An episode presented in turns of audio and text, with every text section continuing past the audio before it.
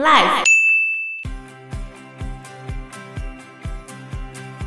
张荣认为这传言并不是空穴来风，因为他就认为慈禧真的喜欢安德海。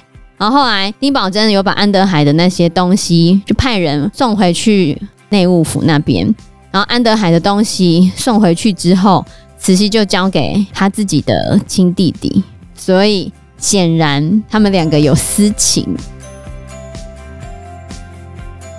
Hello，大家好，我是 Joe，我是方娜，我是 Anna。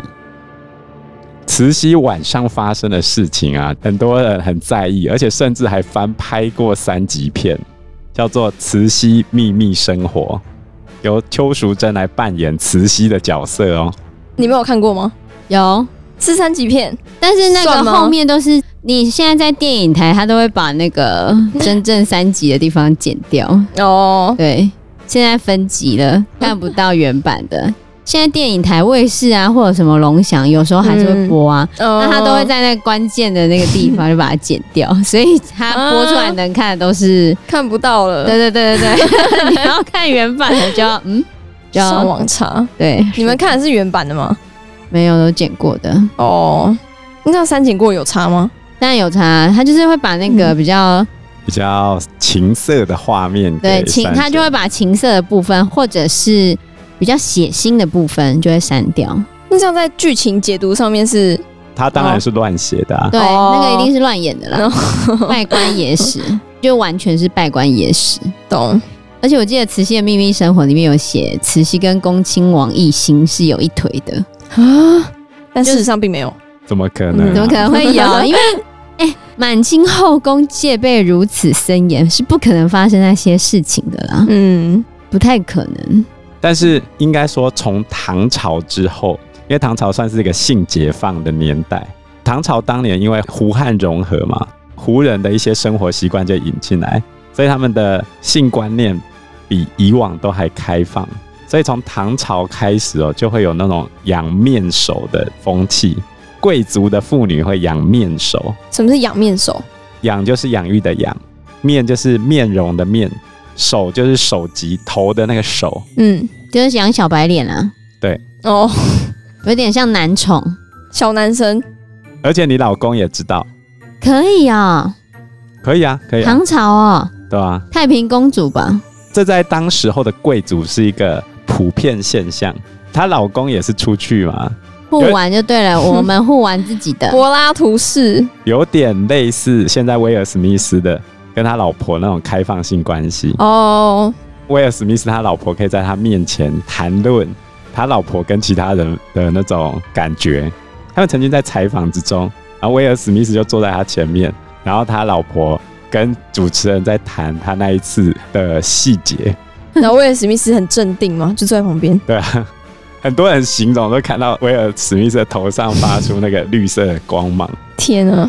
我觉得欧美比较多有那种开放的性关系，嗯，或者是男男女女、男女双性，或者是结婚了之后还是有外面的性伴侣，然后彼此是同意的，这种好像都是有啊。嗯，像龙纹身的女孩里面就有这个情节啊。对啊，而且她老公也知道她老婆有哪些性伴侣，然后他老婆也知道他老公有哪些性伴侣。今天晚上没有回家，他可能去谁家了？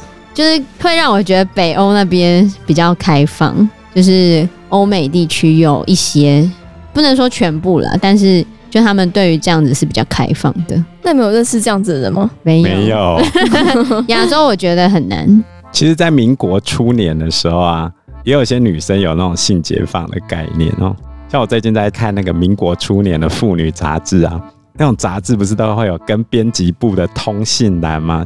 就写一篇文章，然后那个编辑就会回他。然后呢，就有一篇读者来函是这样写，他就写说：“哦，男子中有这样理想的人没有？假如得不着异性的，可否找一个同性的？挂号，我相信真爱是不分同性异性的，并且我也有过同性爱。”哦，民国初年呢？对啊，重点是主编的回答。嗯，你的爱情观不分同性异性的恋爱，不免近于变态。或者因为对于恋爱的争议不曾彻底了解的缘故，最好一读本号所载恋爱观的变迁一文，那就是那个主编他还在那种很传统的价值观啊。对啊，很传统呢。所以清末民初就是一个非常有趣的爱情观的变化时间。然后嘞，你想一想哦，慈禧太后算是清朝末年大家茶余饭后很喜欢谈的人嘛。再加上清朝他们原本是外族人，难免会被汉族人想象说啊，你们的性观念是不是比较开放一点？然后唐朝那时候有养面首的这种概念，全部合在一起之后，就造就了安德海的传说。对啊，安德海有非常多的传说，即便像张荣的书里面，他的写法也是慈禧爱上了安德海。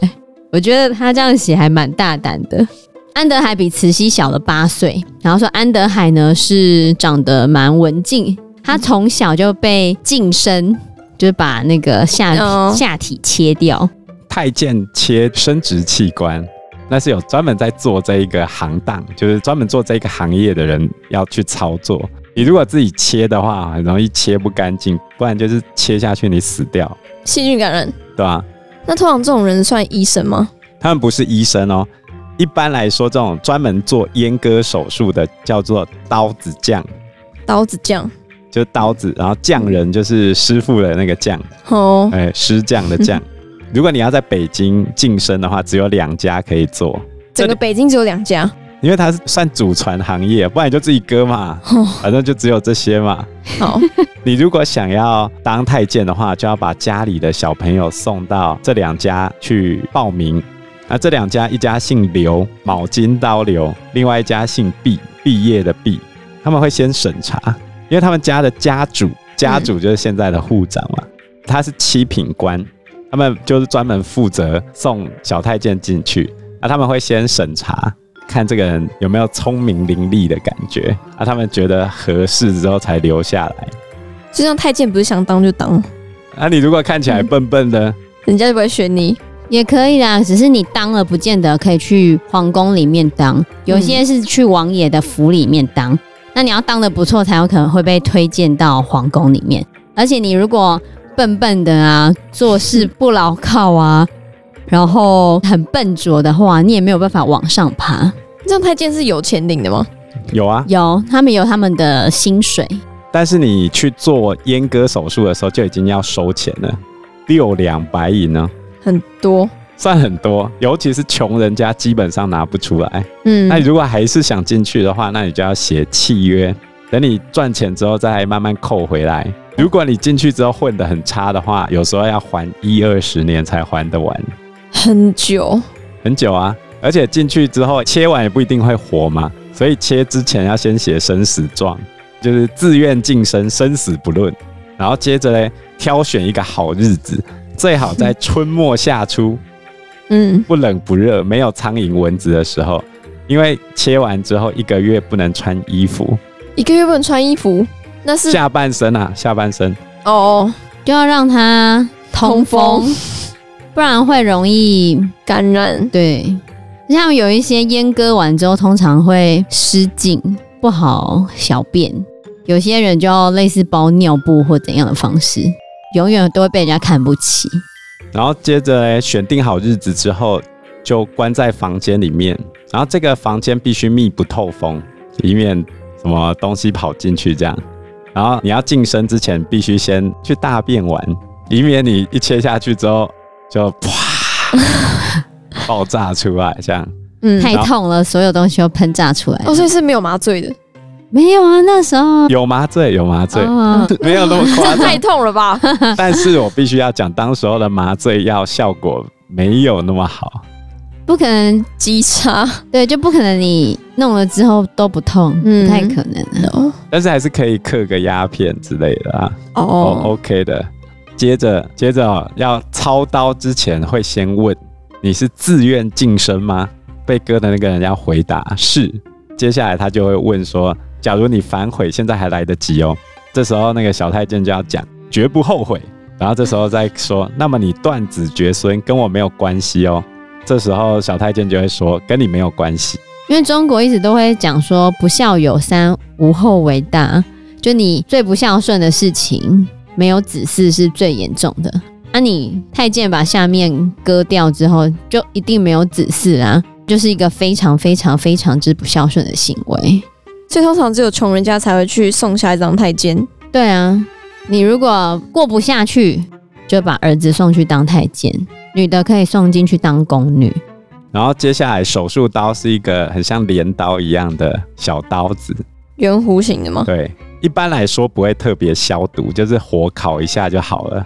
接下来就帮他切除，切除完之后，尿尿的地方怎么办呢？为了保持尿道的畅通，他们会放一个鹅毛插进去，这样啊。如果后来有通就 OK，啊没通的话你就死翘翘。大部分会通吧？不一定啊，有一些这两家做的通常会通啊，嗯、才会大家都去给他们切。这算是一个手艺活嘛？他们比较能够保证成功率啊。嗯。然后切完之后非常的痛，三天之后你还活着，这样就算大功告成。接着要疗养一百天左右，这样是三个月。对啊，三个多月，很辛苦啊。哦，超辛苦的，好痛哦。但是呢，安德海这个人，他最特别的地方是，一直有各式各样的拜官野史说他没有净干净。怎么说？因为就会说他后期会那么得到慈禧太后的宠幸，一定是因为他没有净身干净，然后慈禧太后跟他有一腿，他一定是功夫非常了得，所以才会哄得慈禧如此的开心。那是拜官野史写的啦。要哄女生开心，不一定要用下面。八 对啊，这就是人家茶余饭后去聊慈禧最大的问题啊。其实慈禧在拜官野史里面的形象。是他有很多面首，很多美男子给他玩，嗯、然后连太监也有弄上床，所以很多人在言之凿凿的说他跟安德海有一腿。那都是野史写的了，虽然张荣也这样写，张荣就写说慈禧是真的爱安德海。我们这边先引述张荣的写法，然后呢，我等一下再引述另外一本书，叫做《慈禧》。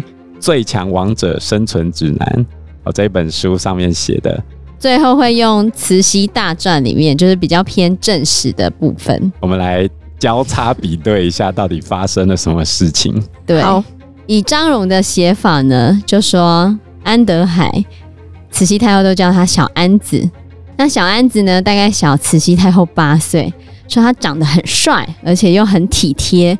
他服侍慈禧非常之多年啊，所以慈禧生活都离不开他。而且大家都知道安德海深得慈禧的宠幸，像在之前辛酉政变的时候，慈禧为什么可以跟恭亲王奕欣搭上线，都是因为安德海，他有点冒着生命危险就跑去帮他联系奕欣这样子。所以张荣说，慈禧对于安德海的感情，并不是主子对仆人的感情，而是他为安德海昏了头呢。在一八六九年的时候，宫里的人都有发现说他的心思似乎不在工作上面，甚至那个翁同龢就是同治的老师，很多人都有上书说慈禧太后近年以来啊，她的经情之意稍逊于前，就是她以前是比较勤劳的，现在没有那么勤劳了，有沉湎于安乐怠惰的迹象。张荣认为这都是她堕入爱河的征兆。哦，因为他很爱安德海，所以他做了一件很大胆的事情。什么事情？就安德海觉得在宫里面久了很无聊啊，想要出去见见世面，然后他就一直一直一直怂恿慈禧太后让他出宫。出宫是做什么呢？因为同治皇帝已经满十三岁了，哦，根据祖制啊，他就要开始准备结婚了，所以慈禧要开始安排同治皇帝的婚事。那除了选秀之外呢，也要帮他准备他结婚时候用的婚礼服装。那准备婚礼用的服装要去江南织造局啊，就是要去、哦、去外面采买就对了。嗯，那一般来说去外面采买的工作一定会派某个钦差大臣出去。就安德海就一直跟慈禧说：“让我出去嘛，我在你身边做事做了这么久了，我一定可以帮你办好这件事情的。”结果呢，慈禧竟然真的。派小安子安德海出去，这其实是没有必要的啦。因为你怎么可以让太监出去？而且清朝的组织，太监是不可以出宫的。好，除非你有被命令，不然太监是不可以出宫的。他居然让他出去了，对，他居然让他出去了。呃，书里面的写法是慈禧本人很向往出去旅行，可她没有办法出去，嗯、所以他想要让小安子开心，他想要让他可以迈出紫禁城，他想要让小安子可以搭着运河下江南，就是他为了他的爱人，他希望让他开心，所以他就让小安子出去采买。那原本慈禧有跟小安子说，你就是不要太张扬啊，低调一点，低调一点。对，没想到安德海一点儿都不低调。很张扬，很张扬啊！而且他出去的时候啊，还带着他的家人跟几个太监兄弟出发，这么多人，大家为之震动。而且老百姓都没有看到太监出宫门，因为太监理论上不可以出去，然后跑出来围观。还有很多人都在运河上面看他的船，而且他很嚣张啊，他就是搭着那个大船啊，然后上面还一直演奏音乐啊，整个就非常的招摇。而且小安子是个很贪婪的人，他沿途收受了很多的贿赂，因为他是慈禧太后身旁的红人嘛，哦，所以很多人说，哎、欸，安公公您来啦，然后就每个都会拿礼物给他，那当然也都收的不会手软呢。那这样老百姓其实都知道宫内发生什么事情哦，老百姓就觉得哇，太监竟然跑出来当钦差大臣啊，好厉害啊！嗯、老百姓可能没想那么多，但是外面的一些大臣知道这是怎么一回事。而且几乎很多的王公大臣都认为小安子安德海违反了清朝祖宗的规定，出了皇城。张荣认为小安子并没有违反任何的规定，因为是慈禧派他出皇城的。然后他认为慈禧虽然是破了清朝皇朝的先例，但是理论上反正就他说了算嘛。可是呢，清朝的历代皇帝都没有派太监出去，所以很多人就坚决要杀他。但是张荣这边的写法说，最坚决要杀小安子的是纯亲王奕轩。为什么？他的写法跟其他人不太一样。反正他就说那是纯亲王奕轩。那边的意思是他跟翁同龢是好朋友，就是很多人都认为小安子该杀。反正就是他违反祖制，很招摇的出去。然后慈禧发现这件事情这么严重了，哈，我只是想要派他出去帮我儿子买他结婚的衣服，有这么严重吗？慈禧就请慈安太后出面帮小安子求情。根据当时的另外一个记载，据说慈安太后有说：“姑且念在安德海伺候西太后多年，就是伺候慈禧太后多年，应该可以让她不死吧？”但大臣都不说话，大臣都不回答。不答就是不赞成嘛，因为大臣们都想要安德海死，所以后来慈安太后就没有办法坚持。当时的军机大臣们就写好谕旨，就说要让小安子就地正法。那以张荣的说法是，慈禧本来扣住这个谕旨不让他发出去，希望让慈安再帮他想办法。结果没想到醇亲王奕轩又来施加压力，逼他们马上发下谕旨，所以后来。安德海还是被杀了啊，因为这件事情被杀。对啊，就这样子。对，后来安德海就在山东那边被抓起来，被山东巡抚丁宝楨抓到。然后谕旨里面是希望丁宝楨马上对安德海执行死刑，就就地正法，不用审讯他。显然是醇亲王这些人很怕把慈禧牵扯出来，要赶快把安德海杀人灭口。还特别强调不用再另行请旨了，就赶快杀吧，就地正法。而据说他被就地正法之后，还被曝尸三日，就是把他的尸体给大家看三天，全身脱光给大家看，证明他真的是太监。因为当时已经有传言说安德海是慈禧的情人，然后张荣认为这传言并不是空穴来风，因为他就认为慈禧真的喜欢安德海，但是安德海就真的。没有，对，他就真的是太监。然后后来丁宝珍有把安德海的那些东西，就派人送回去皇宫里面内务府那边。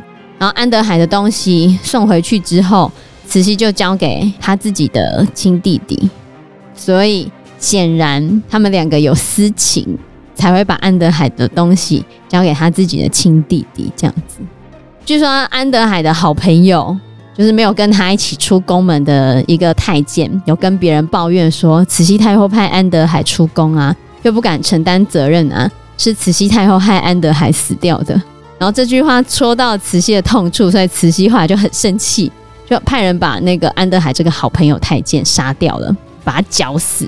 拿那个布条直接把他勒死，这样子。也有很多大臣发现慈禧对于安德海被杀的事情非常的痛苦，那一阵子就很容易对别人乱发脾气，就把怒气发在别人的身上，这样子迁怒。对，就是说他迁怒别人。因为其实丁宝珍处理安德海这件事情处理得不错，到底是谁想要杀掉安德海？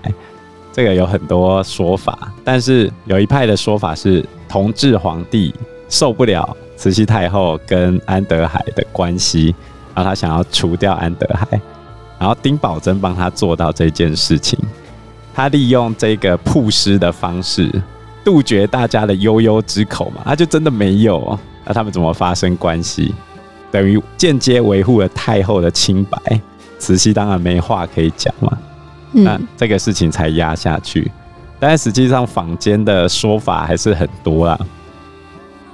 因为时间关系，我们这一集节目就到这边喽。有任何的建议都可以在留言区告诉我们，或者是直接在 Facebook 或者是 IG 私讯我们，我们都会回应你哦。那我们。这一集节目就到这个地方喽，谢谢大家，谢谢大家，拜拜，拜拜，拜拜。